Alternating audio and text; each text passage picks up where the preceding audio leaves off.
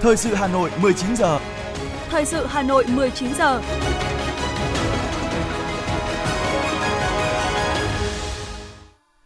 Kính chào và cảm ơn quý vị thính giả đang nghe chương trình thời sự của Đài Phát thanh Truyền hình Hà Nội. Chương trình tối nay thứ sáu, ngày 17 tháng 2 năm 2023 sẽ chuyển tới quý vị một số nội dung chính sau đây.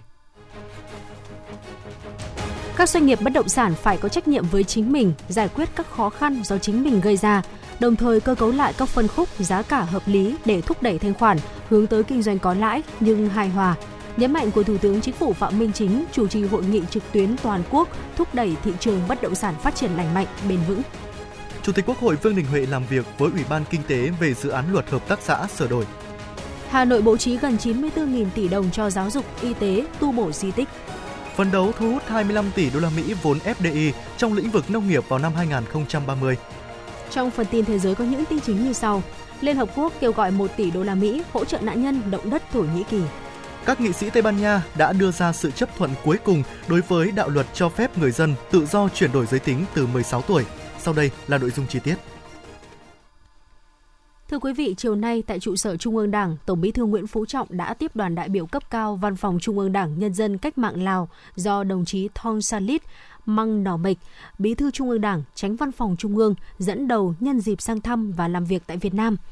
Tổng Bí thư Nguyễn Phú Trọng chào mừng đồng chí Thong Salit Mang Nò Mịch sang thăm Việt Nam, đánh giá cao ý nghĩa và kết quả chuyến thăm, chúc mừng những thành tiệu trên các lĩnh vực mà Lào đã đạt được sau 2 năm triển khai thực hiện nghị quyết đại hội lần thứ 11 của Đảng, trong đó có sự đóng góp rất quan trọng của Văn phòng Trung ương Đảng Nhân dân Cách mạng Lào.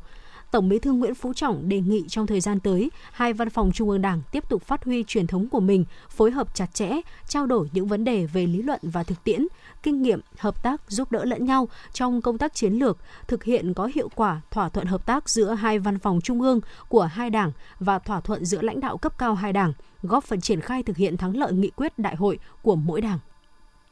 Thưa quý vị và các bạn, sáng nay tại trụ sở Chính phủ, Thủ tướng Chính phủ Phạm Minh Chính chủ trì hội thảo tháo gỡ và thúc đẩy thị trường bất động sản phát triển an toàn, lành mạnh, bền vững.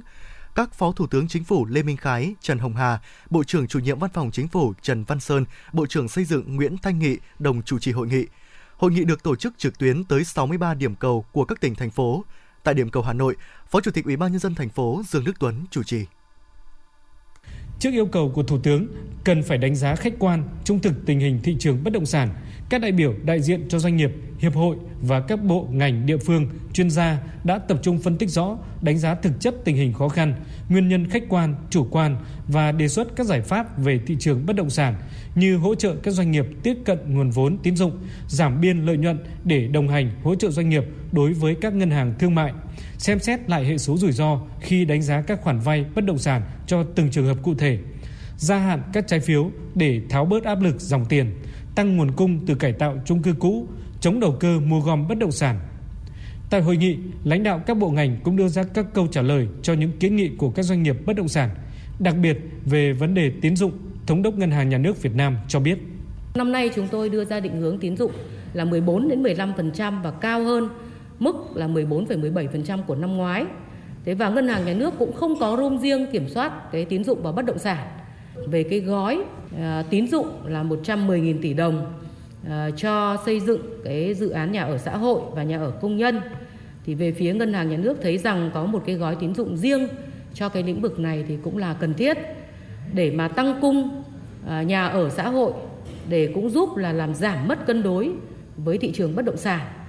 À, các ngân hàng thương mại nhà nước cũng thống nhất là sẽ dành một cái gói à, tín dụng cho cái lĩnh vực này là trị giá là 120.000 tỷ đồng. Đấy và với cái lãi suất cho vay cả người xây dựng và người à, mua nhà với cái lãi suất thấp hơn từ 1,5 đến 2% lãi suất cho vay bình quân của các ngân hàng trên thị trường trong từng thời kỳ. Bộ trưởng Bộ Tài chính Hồ Đức Phước cho biết trong thời gian tới, Bộ Tài chính tiếp tục triển khai các giải pháp để ổn định và phát triển thị trường trái phiếu doanh nghiệp công khai, minh bạch, an toàn, bền vững nhằm khơi thông nguồn vốn chung và dài hạn cho đầu tư và phát triển, tập trung vào một số nhóm giải pháp Đặc biệt, về hoàn thiện khung pháp lý và thể chế, Bộ Tài chính sẽ triển khai đồng bộ các giải pháp về hoàn thiện chính sách theo hướng tăng cường quản lý giám sát thị trường trái phiếu doanh nghiệp, nâng cao chất lượng hàng hóa, cải thiện chất lượng của các tổ chức cung cấp dịch vụ. Nếu chúng ta tăng tín dụng ấy là bây giờ phải lựa chọn. Báo cáo chỉ là phải lựa chọn những cái dự án nào thanh khoản tốt và gọi cũng là đảm bảo được. Thì quay vòng được cái thị trường thì chúng ta đưa vào để mới giải quyết được cái nút thắt của kinh tế. Còn nếu chúng ta mà tăng theo dạng dần đều thì sẽ rất nguy hiểm. Nó sẽ gói cầu đồng tiền nó sẽ chết đi mà nó không quay vòng không phát huy được cái hiệu quả. Còn về vấn đề về nhà, nhà, nhà ở xã hội thì hiện nay đã có cơ chế cho gói của người dân mua nhà ở xã hội được gói cầu vay vốn giá rẻ thông qua ngân hàng chính sách xã hội mà chúng tôi gói cầu là uh, thay mặt chính phủ bảo lãnh thế thì bây giờ có cần phải có một cái phương án để cho gói của doanh nghiệp làm nhà ở xã hội vay vốn này không hay là gây qua con đường của thương mại thì chúng ta cũng phải có nghiên cứu. Phát biểu kết luận tại hội nghị trực tuyến toàn quốc tháo gỡ khó khăn và thúc đẩy thị trường bất động sản phát triển an toàn, lành mạnh, bền vững, Thủ tướng Phạm Minh Chính tổng quát 8 vấn đề nổi lên của thị trường bất động sản. Đó là cơ cấu cung cầu lệch pha, quá tập trung cho các phân khúc cao cấp mà ít quan tâm tới phân khúc trung bình, thu nhập thấp, giá cả không hợp lý, không phù hợp với thu nhập bình quân đầu người, phản ứng chính sách của các chủ thể liên quan còn chậm, vướng mắc về pháp lý, nguồn vốn còn khó khăn, quy hoạch các dự án, điều chỉnh cơ cấu các dự án còn chậm. Thủ tướng cũng nhấn mạnh việc tuân thủ quy luật thị trường, quy luật cung cầu, quy luật cạnh tranh bất động sản bình đẳng với các ngành nghề, lĩnh vực khác. Trong đó, điểm cân bằng dung hòa của cung cầu thể hiện ở giá cả bất động sản. Giá cả phải là động lực thúc đẩy để sự phát triển chứ không phải triệt tiêu sự phát triển. Nói tóm lại là các cơ quan quản lý nhà nước phải tăng cường quản lý nhà nước ở đây về các cái mặt về hoàn thiện thể chế về bổ sung hoàn thiện thể chế về tăng cường giám sát kiểm tra và về giải quyết những vấn đề nổi lên nó nhanh chóng kịp thời đấy là ý thứ nhất là cái chủ thể thứ nhất là như vậy chủ thể thứ hai là ngân hàng tài chính thì phải làm sao cho nó thông ờ, ờ, ờ, khơi thông được tín dụng, được trái phiếu, được chứng khoán, rồi các cái hoạt động khác của khách hàng, huy động cái nguồn lực khác khách hàng, rồi các cái nguồn lực hợp pháp khác. Đấy là ngành ngân hàng tài chính là phải làm cái này. Thế còn làm thế nào thì cơ sở chức năng nhiệm vụ của các anh các anh phải làm. Thủ tướng cũng nhấn mạnh, các doanh nghiệp bất động sản phải có trách nhiệm với chính mình, giải quyết các khó khăn do chính mình gây ra, do dự báo không sát, phát triển thị trường không tốt đầu tư vốn không hiệu quả. Phải cơ cấu lại các cái phân khúc cho nó hợp lý. Nó cơ cấu lại giá cả cho nó hợp lý nó thúc đẩy cái sự phát triển thúc đẩy cái sự thanh khoản của chính anh chứ anh chờ ai được nữa. Đúng không? Đấy. Rồi à, lại phải uh, kinh doanh uh, làm sao nó kinh doanh nó có lãi. Nhưng mà có lãi thì có lúc có lãi có lúc không có lãi. Thì cái này nó bù trừ cái kia đúng không? Thì anh phải rất là biện chứng như thế chứ lúc nào cũng muốn có lãi cả. Đến cái lúc mà khó khăn thì lại cũng muốn có lãi thì làm sao được, đúng không? Thì tôi nghĩ là không có ai nắm tay đến tối gối tay sáng được, phải rất biện chứng cái này. Và khi đó chúng ta phải nhanh chóng điều chỉnh cái chính sách để cho nó phù hợp. Lúc này có lãi thì lúc ờ, kia khó khăn thì có thể không có lãi thì để lấy cái lúc có lãi thì bù lại cái lúc lỗ. Và ngược lại ta có thể hy sinh cái con ờ, hy sinh cái lúc này để ta ta nghĩ đến cái lâu dài. Thủ tướng cũng yêu cầu chính quyền các cấp tháo gỡ khó khăn, vướng mắc về thủ tục, đẩy nhanh xây dựng các quy hoạch, thực hiện nghiêm quy hoạch, điều chỉnh quy hoạch kịp thời và điều chỉnh các dự án trên địa bàn phù hợp điều kiện, tình hình của địa phương. Nhấn mạnh tinh thần của hội nghị là tháo gỡ khó khăn và thúc đẩy thị trường bất động sản phát triển an toàn, lành mạnh, bền vững, không ai giải cứu cho ai. Thủ tướng cho biết, sau hội nghị, chính phủ sẽ ban hành nghị quyết nhưng trên cơ sở chức năng, nhiệm vụ, quyền hạn, tinh thần hội nghị, các chủ thể phải thực hiện ngay các công việc để thực hiện hiệu quả các mục tiêu, nhiệm vụ, giải pháp đã đề ra.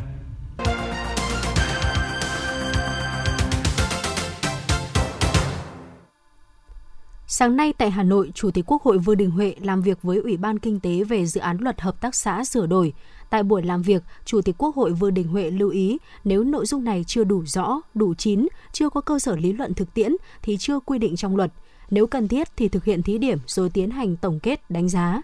Chủ tịch Quốc hội cũng nhấn mạnh việc cần duy trì và củng cố hơn nữa vai trò của Liên minh Hợp tác xã, bởi đây là tổ chức được Đảng lập ra, có nhiệm vụ đại diện, bảo vệ quyền, lợi ích hợp pháp, giữ vai trò nòng cốt và thúc đẩy phát triển kinh tế tập thể. Chủ tịch Quốc hội lưu ý dự thảo luật cần xem xét vấn đề về tiếp cận đất đai, tín dụng, đề nghị cần quy định cụ thể trong dự án luật nhằm đảm bảo tính sát thực khả thi. Các ý kiến cũng nhất trí bổ sung các quy định về hoạt động tín dụng nội bộ tại dự thảo luật, không vì mục tiêu lợi nhuận mà để bảo toàn vốn, đồng thời cân nhắc việc thành lập kiểm toán nội bộ. Sáng nay, Ủy viên Bộ Chính trị, Bí thư Trung ương Đảng, trưởng ban tổ chức Trung ương Trương Thị Mai đã chủ trì hội nghị trực tuyến quán triệt triển khai thực hiện các văn bản mới ban hành của Trung ương về công tác tổ chức xây dựng Đảng. Dự và chủ trì tại điểm cầu Thành ủy Hà Nội có Ủy viên Trung ương Đảng, Phó Bí thư Thường trực Thành ủy Nguyễn Thị Tuyến. Phát biểu tại hội nghị, trưởng ban tổ chức Trung ương Trương Thị Mai cho rằng trên thực tế, việc lấy phiếu tín nhiệm còn tình trạng nể nang, dĩ hòa vi quý, chưa đúng thực chất. Do vậy, từng cấp ủy, tổ chức đảng, nhất là người đứng đầu, cần nhận thức sâu sắc, khắc phục triệt để những hạn chế để việc lấy phiếu tín nhiệm theo quy định 96 đi vào thực chất, từ đó đánh giá cán bộ đúng hơn, quy hoạch và đề bạt, bổ nhiệm, sử dụng cán bộ cũng chính xác hơn với hướng dẫn số 03 của Ban Bí thư về việc thí điểm sinh hoạt đảng trực tuyến ở Đảng bộ cơ sở, chi bộ có tính chất đặc thù hoặc trong hoàn cảnh đặc biệt và sinh hoạt đảng theo tổ đảng ở chi bộ đông đảng viên. Trưởng ban tổ chức Trung ương đề nghị các cấp ủy, tổ chức đảng quán triệt, triển khai nghiêm túc, bảo đảm nguyên tắc tổ chức hoạt động của đảng gắn với nâng cao chất lượng sinh hoạt đảng chi bộ. Sáng nay, Hội đồng khoa học các cơ quan Đảng Trung ương tổ chức hội nghị tổng kết công tác năm 2022, triển khai nhiệm vụ năm 2023. Phát biểu kết luận, Bí thư Trung ương Đảng, trưởng ban tuyên giáo Trung ương Nguyễn Trọng Nghĩa ghi nhận và biểu dương những kết quả đạt được và cho rằng so với yêu cầu ngày càng cao của sự nghiệp xây dựng và bảo vệ Tổ quốc, chất lượng công tác tham mưu nói chung, hoạt động khoa học nói riêng của các cơ quan Đảng Trung ương còn tồn tại không ít khó khăn, bất cập. Trưởng ban tuyên giáo trung ương đề nghị hội đồng khoa học các cơ quan đảng trung ương và các hội đồng cơ sở quan tâm coi trọng đổi mới mạnh mẽ nội dung phương thức hoạt động.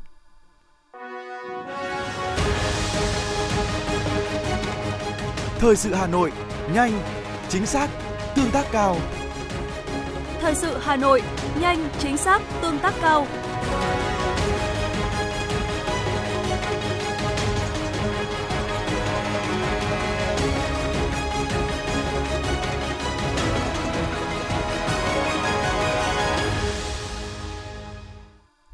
Chương trình thời sự xin được tiếp tục với những thông tin đáng chú ý khác. Chiều nay, đồng chí Đinh Tiến Dũng, Ủy viên Bộ Chính trị, Bí thư Thành ủy Hà Nội đã tiếp đoàn cán bộ cấp cao Trung ương Đảng Nhân dân Cách mạng Lào do đồng chí Thông Sa Lích, Mang Somech, Bí thư Trung ương Đảng, Tránh Văn phòng Trung ương Đảng Nhân dân Cách mạng Lào làm trưởng đoàn đến thăm và làm việc với Thành ủy Hà Nội. Cùng dự có đồng chí Sẻng Phết Hùng Bun Nhuông, đại sứ đặc mệnh toàn quyền nước Cộng hòa Dân chủ Nhân dân Lào tại Việt Nam – Vui mừng chào đón đoàn cán bộ cấp cao Trung ương Đảng Nhân dân Cách mạng Lào đến thăm và làm việc tại Hà Nội trong bối cảnh hai nước Việt Lào vừa kỷ niệm 60 năm thiết lập quan hệ ngoại giao và 45 năm ký kết hiệp ước hữu nghị.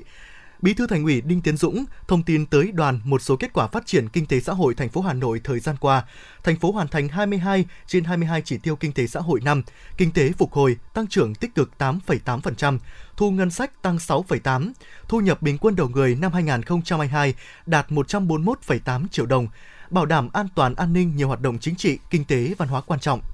Về hoạt động đối ngoại, thủ đô Hà Nội luôn dành ưu tiên cao trong phát triển quan hệ hợp tác hữu nghị toàn diện với các địa phương của Lào, đặc biệt là thủ đô Viêng Chăn. Đảng bộ, chính quyền và nhân dân thủ đô Hà Nội luôn trân trọng, tự hào và nỗ lực không ngừng củng cố phát triển mối quan hệ đặc biệt, thủy chung trong sáng với Đảng Nhân dân Cách mạng Lào và nhân dân Lào trao đổi kinh nghiệm trong công tác xây dựng Đảng, thực hiện các nhiệm vụ chính trị, Bí thư Thành ủy Đinh Tiến Dũng nhấn mạnh tầm quan trọng vai trò của người đứng đầu, sự đồng thuận của người dân, khởi thông các nguồn lực của thành phố, bố trí cán bộ phát huy được năng lực sở trường, duy trì công tác kiểm tra giám sát, bày tỏ vui mừng được đến thăm và làm việc tại Hà Nội, tránh văn phòng Trung ương Đảng Nhân dân Cách mạng Lào Thông Salit Mang Nomek khẳng định cũng như Hà Nội, các địa phương của Lào luôn mong muốn được tiếp tục phối hợp chặt chẽ, trao đổi thông tin kinh nghiệm, hợp tác giúp đỡ lẫn nhau trong xây dựng, phát triển trên tất cả các lĩnh vực. Qua đó không chỉ mang lại những lợi ích thiết thực cho hai bên mà còn tiếp tục đóng góp vào việc củng cố, phát triển quan hệ hợp tác hữu nghị đặc biệt Việt Nam Lào, Lào Việt Nam mãi mãi xanh tươi, đời đời bền vững.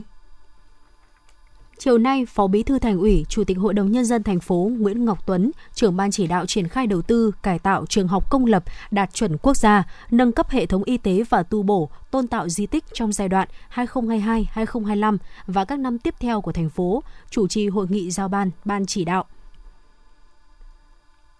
Chủ tịch Hội đồng Nhân dân thành phố Nguyễn Ngọc Tuấn cho biết, việc thành phố dành nguồn lực gần 94.000 tỷ đồng đầu tư trong lĩnh vực giáo dục y tế và văn hóa trong nhiệm kỳ này thể hiện sự quan tâm rất lớn với quyết tâm tạo ra nhiều chuyển biến tích cực đến những lĩnh vực rất thiết thực với đời sống nhân dân. Những kết quả bước đầu đạt được đã thể hiện sự quyết liệt, nghiêm túc của ban chỉ đạo trong triển khai nhiệm vụ này – để tiếp tục triển khai các chỉ tiêu theo kế hoạch, trưởng ban chỉ đạo yêu cầu thành viên ban chỉ đạo, tổ giúp việc các quận huyện, sở ngành tiếp tục nâng cao tinh thần trách nhiệm, tập trung quyết liệt, chủ động thường xuyên ra soát các nội dung tồn tại, phối hợp với các địa phương, đơn vị để giải quyết và đề xuất giải pháp tháo gỡ khó khăn trong quá trình thực hiện. Trong đó, các đơn vị tập trung chủ động ra soát các hạng mục, nhiệm vụ để cơ quan thường trực là Sở Kế hoạch và Đầu tư tổng hợp các ý kiến, đề xuất của các đơn vị, làm rõ kết quả thực hiện và cập nhật tiến độ thường xuyên, kịp thời báo cáo Ban chỉ đạo. Sáng nay, Phó Bí thư Thành ủy Hà Nội Nguyễn Văn Phong đã đến thăm tặng quà các y bác sĩ nhân viên Bệnh viện Đa khoa Sóc Sơn huyện Sóc Sơn nhân kỷ niệm 68 năm Ngày Thầy thuốc Việt Nam 27 tháng 2 năm 1955, 27 tháng 2 năm 2023 ghi nhận và đánh giá cao những nỗ lực của cán bộ y bác sĩ bệnh viện đa khoa Sóc Sơn trong khắc phục khó khăn, làm chủ những phương tiện kỹ thuật hiện đại, chú trọng đào tạo nâng cao trình độ chuyên môn nghiệp vụ cho các y bác sĩ để đáp ứng nhu cầu khám chữa bệnh của người dân. Mặc dù là bệnh viện tuyến huyện nhưng đã đứng thứ 11 trên 41 bệnh viện công lập của Sở Y tế Hà Nội, để đáp ứng yêu cầu mới, đặc biệt trong bối cảnh các đơn vị y tế phải tự chủ tài chính, Phó Bí thư Thành ủy Nguyễn Văn Phong yêu cầu đơn vị cần linh động trong áp dụng cơ chế chính sách để nâng cao thu nhập, tạo điều kiện phát triển, thu hút nhân tài, chú trọng đổi mới công tác quản trị, đẩy mạnh chuyển đổi số, liên thông, liên kết với các đơn vị y tế khác trong hỗ trợ điều trị, chăm sóc cho các bệnh nhân đồng thời đổi mới tinh thần, tác phong phục vụ người bệnh một cách thân thiện, chú đáo, tâm huyết, qua đó giúp người dân yên tâm khi đến đây khám chữa bệnh.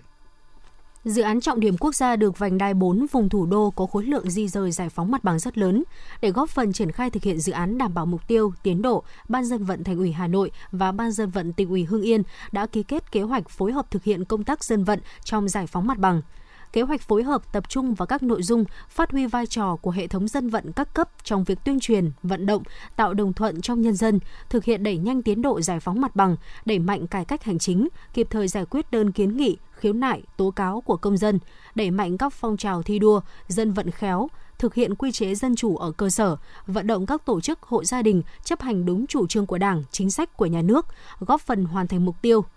qua trao đổi thực tế giữa ban dân vận hai địa phương cho thấy, với dự án trọng điểm quốc gia này, khối lượng di rời giải phóng mặt bằng rất lớn. Bên cạnh sự vào cuộc quyết liệt của cả hệ thống chính trị, cần chú trọng công tác tuyên truyền, vận động, tạo sự đồng thuận cao trong nhân dân. Nhiều kinh nghiệm hay trong công tác giải phóng mặt bằng đã được ban dân vận Thành ủy Hà Nội chia sẻ với tỉnh bạn. Ủy ban nhân dân thành phố Hà Nội đã ban hành kế hoạch số 52 ngày 16 tháng 2 năm 2023 về tăng cường thông tin tuyên truyền dự thảo chính sách đề xuất xây dựng luật thủ đô sửa đổi Cao điểm tuyên truyền kế hoạch sẽ trong năm 2023 và năm 2024, trước, trong và sau thời điểm Quốc hội thông qua dự luật thủ đô sửa đổi. Thành phố sẽ tổ chức thông tin tuyên truyền tiến độ xây dựng luật thủ đô sửa đổi, dự thảo luật thủ đô sửa đổi và dự thảo các chính sách đề xuất xây dựng trong dự thảo luật thủ đô sửa đổi đến các cơ quan trung ương, chính quyền các tỉnh thành phố bằng hình thức phù hợp tổ chức quán triệt thông tin tuyên truyền về tiến độ xây dựng luật thủ đô sửa đổi, dự thảo luật thủ đô sửa đổi và dự thảo các chính sách được đề xuất xây dựng trong dự thảo luật đến cán bộ, công chức viên chức và nhân dân trên địa bàn thành phố tổ chức thông tin tuyên truyền dự thảo luật thủ đô sửa đổi và dự thảo các chính sách đề xuất xây dựng luật thủ đô sửa đổi theo từng lĩnh vực. Phó Chủ tịch Ủy ban nhân dân thành phố Nguyễn Trọng Đông giao Sở Tài nguyên và Môi trường tập trung tham mưu xây dựng, ban hành và tổ chức thực hiện các đề án về môi trường nước, môi trường không khí, đề án phục hồi chất lượng môi trường nước và phát triển hệ thống bốn sông trong nội đô, Tô Lịch, Kim Ngưu, Lừ, Xét, đề án bảo vệ môi trường lưu vực sông Nhuệ, sông Đáy giai đoạn 2021-2025, sông Cầu Bây, Bắc Hưng Hải, đề án bảo vệ môi trường làng nghề, phối hợp với Sở Xây dựng đề xuất các giải pháp cụ thể, sớm báo cáo Ủy ban nhân dân thành phố.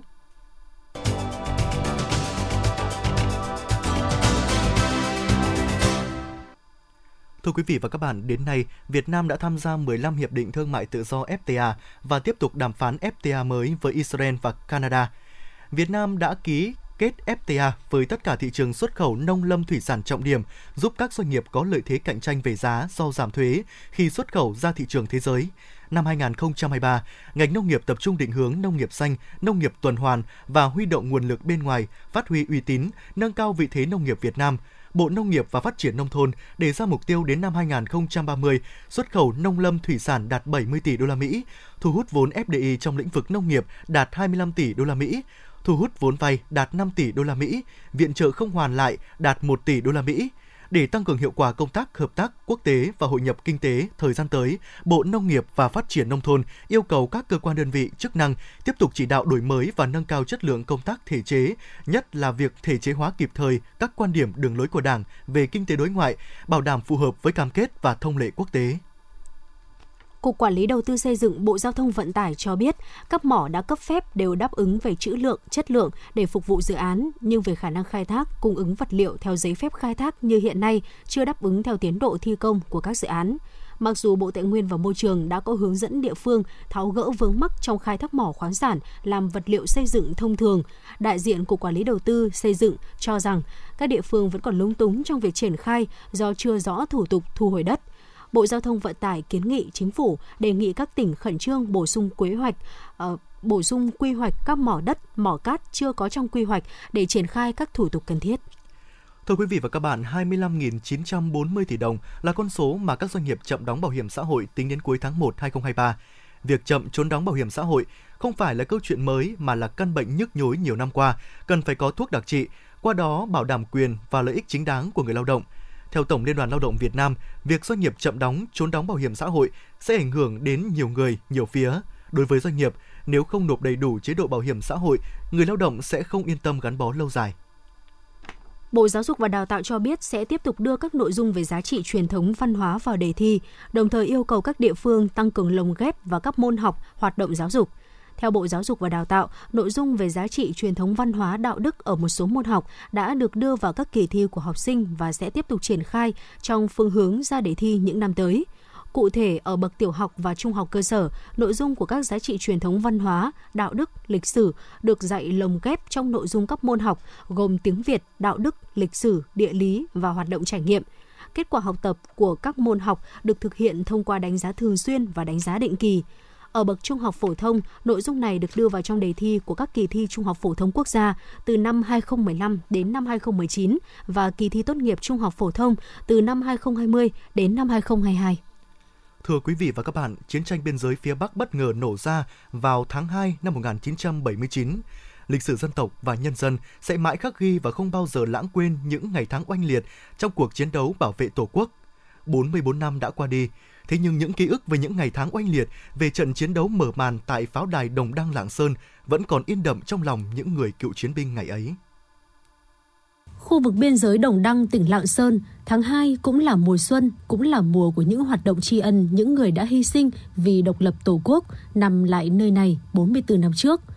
Tháng 2 năm 1979, khi ấy Đại tá anh hùng lực lượng vũ trang nhân dân Triệu Quang Điện mới 19 tuổi, sau khi huấn luyện, ông được biên chế vào tiểu đoàn cảnh sát cơ động có nhiệm vụ bảo vệ thị trấn Đồng Đăng, Lạng Sơn, ngăn chặn quân xâm lược tiến về thị xã Lạng Sơn. Sáng ngày 17 tháng 2 năm 79,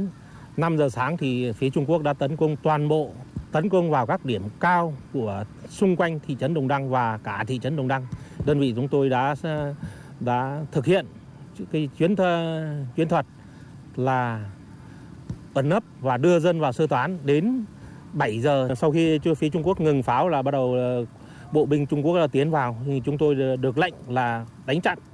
Thế thì ờ, phối hợp với lại ờ, đơn vị đặc công thì chúng tôi đã tiêu diệt và để chờ nó vào gần thì chúng mới mới mới bắn. Lúc đầu thì khoảng độ 150 m và xong đến 100 m thì chúng tôi được phép nổ súng và tiêu diệt. Thì trong vòng chỉ còn hơn 2 tiếng đồng hồ thì chúng tôi đã tiêu diệt hơn gần 30 30 trên 30 tên. Những ngày đầu cuộc chiến, nhờ vị thế hiểm yếu của pháo đài, quân và dân ta đã đánh bật hàng chục đợt tấn công của địch. Tuy nhiên, với lợi thế áp đảo về quân số và vũ khí trang bị, quân Bành Trướng đã vượt qua tuyến phòng thủ này, tiếp cận pháo đài và đặt thuốc nổ đánh giật sập cửa vào hầm ngầm, sát hại nhiều cán bộ chiến sĩ đang phòng thủ tại đây. Trung tướng anh hùng lực lượng vũ trang nhân dân Dương Công Sửu, nguyên phó tư lệnh quân khu 1 nhớ lại. Hướng đường số 1 này vẫn là hướng chính. Đấy, cho nên là nó ác liệt là là, là là là như thế. Thế thì mới nói cái chỗ cái chỗ pháo đài. Đấy. tức là lúc đó là anh em biên phòng đấy, đang giữ ở đấy. Biên phòng như cái là là là, là, là của, của quân đội mà. Đấy đang giữ ở đấy. Đấy. Thì là nó đánh ở đấy mất mấy ngày. Đấy không không không không không không, không đánh được. Thế nhưng mà cuối cùng là nó bởi vì nó quân nó đông như thế. Đấy thì cuối cùng là nó đánh được cái cái cái cái cái, cái, cái, cái, cái lúc ấy là có có cái uh, biên phòng mà giữ ở trên đấy. Thế có một câu chuyện là bởi vì biên phòng ở đấy tức là bộ đội ở đấy mà cho nên dân là cứ chạy lên đấy mới chạy vào trong trong trong pháo đài đó. Cho nên cuối cùng đánh sập cái pháo đài đó là chết nhiều dân lắm. Nghĩa trang thành phố Lạng Sơn, nơi yên nghỉ của hơn 300 liệt sĩ, ngã xuống để vùng phên dậu của Tổ quốc được bình yên. Tinh thần quả cảm, sẵn sàng chiến đấu đến hơi thở cuối cùng để bảo vệ từng tấc đất biên cương vẫn mãi là bài hùng ca bất tử cho đến ngày hôm nay. Thượng tá Dương Công Bảy, nguyên tiểu đội phó đại đội cảnh sát bảo vệ cơ động công an tỉnh Lạng Sơn, thời điểm năm 1979, bày tỏ. Phải nói là cái địa bàn của chúng tôi thì phải nói là cái đấy đấy là một cái địa bàn Ờ, rất là ác liệt ừ, và ờ, trong cái cái cái cuộc chiến đấu ờ, của thời điểm tháng 17 tháng 2 thì đơn vị chúng tôi đã có gần chục đồng chí bị hy sinh. Khói súng đã tan nơi chiến trường, vết thương đạn bom cũng dần mờ nhạt và thị trấn biên giới Đồng Đăng đã trở thành một trong những trung tâm kinh tế, thương mại sầm uất của tỉnh Lạng Sơn. Đến Đồng Đăng hôm nay, mỗi chúng ta hãy nhớ tới một địa danh pháo đài Đồng Đăng, nơi ghi dấu chiến công oanh liệt của những người đã ngã xuống trong cuộc chiến đấu bảo vệ đất nước. Lịch sử vốn dĩ công bằng và những người làm nên lịch sử xứng đáng được vinh danh.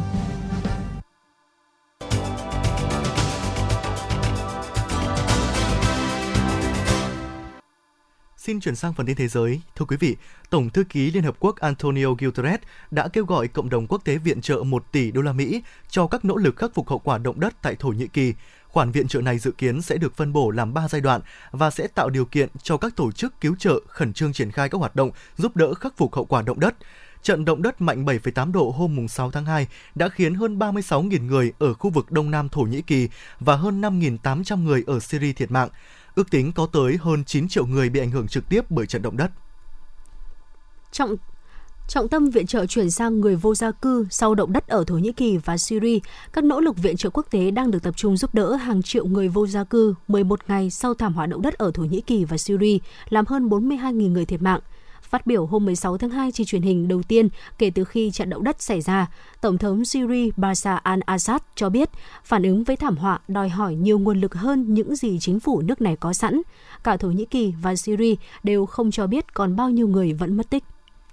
Ngày 16 tháng 2, thêm hơn 200 tù binh Nga và Ukraine được trao đổi sau các cuộc đàm phán giữa hai nước. Vào đầu tháng 2 này, Tổng thống Zelensky cho biết kể từ khi bắt đầu cuộc xung đột vào tháng 2 năm 2022, Ukraine đã đàm phán để Nga trao trả tổng cộng 1.762 người. Trước đó, Ukraine và Nga đã trao tổng trao đổi tổng cộng gần 200 tù binh trong cuộc trao đổi được hai bên công bố vào ngày 4 tháng 2, được thực hiện dưới sự hỗ trợ của nước trung gian là các tiểu vương quốc Ả Rập Thống Nhất các nghị sĩ Tây Ban Nha đã đưa ra sự chấp thuận cuối cùng đối với luật cho phép người dân tự do chuyển đổi giới tính từ 16 tuổi. Cho đến nay, tại Tây Ban Nha, những người chuyển giới cần được một số bác sĩ chẩn đoán y tế về chứng muộn phiền giới tính, rối loạn bản dạng giới, là tình trạng tâm lý phiền muộn khi bị mắc kẹt trong cơ thể không phù hợp với giới tính của mình. Họ cũng phải chứng minh rằng bản thân đã trải qua điều trị nội tiết tố trong ít nhất 2 năm. Như vậy, Tây Ban Nha là một trong số ít quốc gia trên thế giới cho phép quyền tự quyết về giới tính. Theo gương Đan Mạch, quốc gia đầu tiên trao quyền này ở châu Âu cho người chuyển giới vào năm 2014.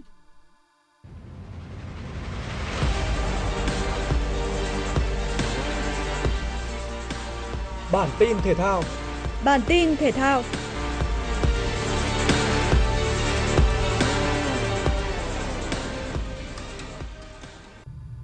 Tại lượt đi vòng playoff Europa League, Barca tiếp đón Manchester United trên sân nhà.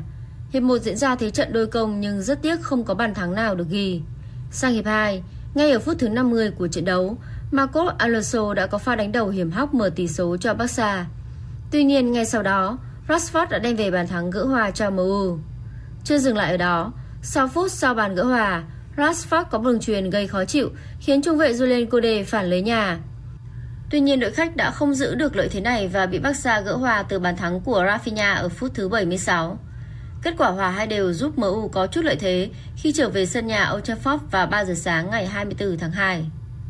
Theo công bố trên trang web chính thức của giải Ngoại hạng Anh, trọng tài va Lemerson đã không được phân công làm nhiệm vụ tại các trận đấu thuộc vòng 24 giải Ngoại hạng Anh. Đây được xem là án phạt của ban tổ chức giải đấu dành cho vị trọng tài 51 tuổi sau khi ông đã không phát hiện và cài vạch tình huống việt vị của tiền vệ Christian Nogas.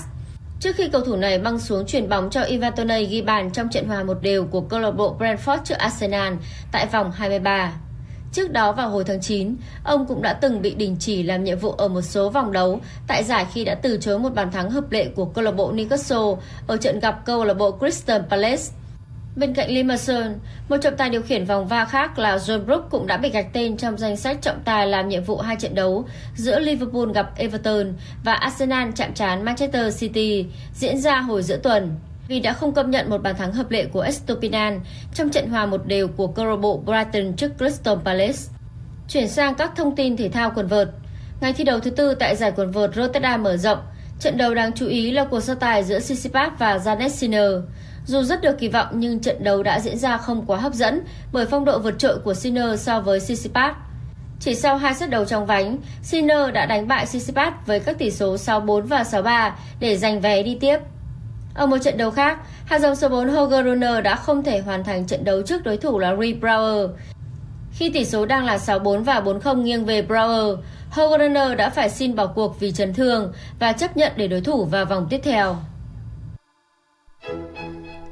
Dự báo thời tiết khu vực Hà Nội đêm 17 ngày 18 tháng 2, đêm không mưa, ngày có lúc có mưa, nhiệt độ từ 17 tới 23 độ C. Quý vị và các bạn vừa nghe chương trình thời sự của Đài Phát thanh Truyền hình Hà Nội, chỉ đạo nội dung Nguyễn Kim Khiêm, chỉ đạo sản xuất Nguyễn Tiến Dũng, tổ chức sản xuất Quang Hưng, đạo diễn Hoa Mai, phát thanh viên Võ Nam Phương Nga cùng kỹ thuật viên Kim Thoa phối hợp thực hiện. Xin chào và hẹn gặp lại.